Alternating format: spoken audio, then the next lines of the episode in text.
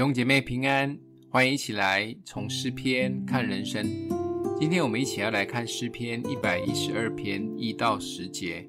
你们要赞美耶和华，敬畏耶和华，甚喜爱他命令的，这人便为有福。他的后裔在世必强盛，正直人的后代必要蒙福。他家中有货物，有钱财，他的公义存到永远。正直人在黑暗中有光向他发现，他有恩惠，有怜悯，有公义，施恩于人，接待于人。这人事情顺利。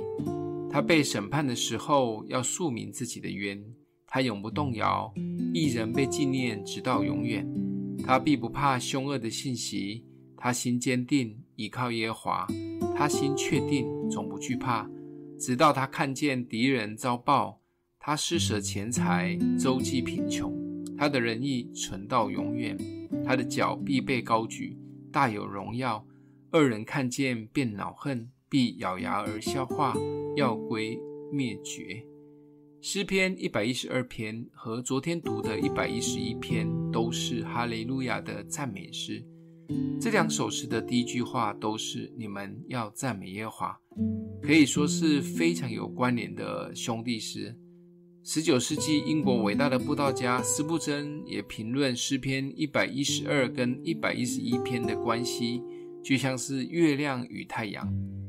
内容重点虽然有不同，但却息息相关。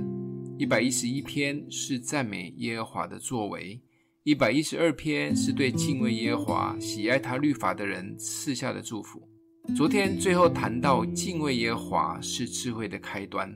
而这一篇告诉我们，敬畏耶和华可以蒙受的三大好处：第一是自己得富足的福，不只是敬畏的这一代可以蒙福，连后代都要强盛，有公义，又有钱财双赢；第二是可以让人蒙福，可以给别人恩典、怜悯，甚至可以接济帮助人，事情都会顺利；第三是在患难中可以坚定倚靠神的福。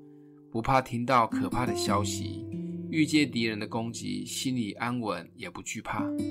这三种大福是要赐给敬畏神的人的祝福。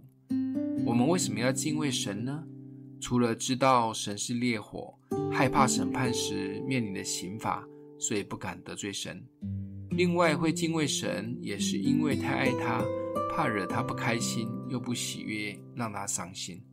当然，敬畏神的人可以蒙受这三大祝福，也会是很大敬畏的动力。不知道你敬畏神的原因是哪一种呢？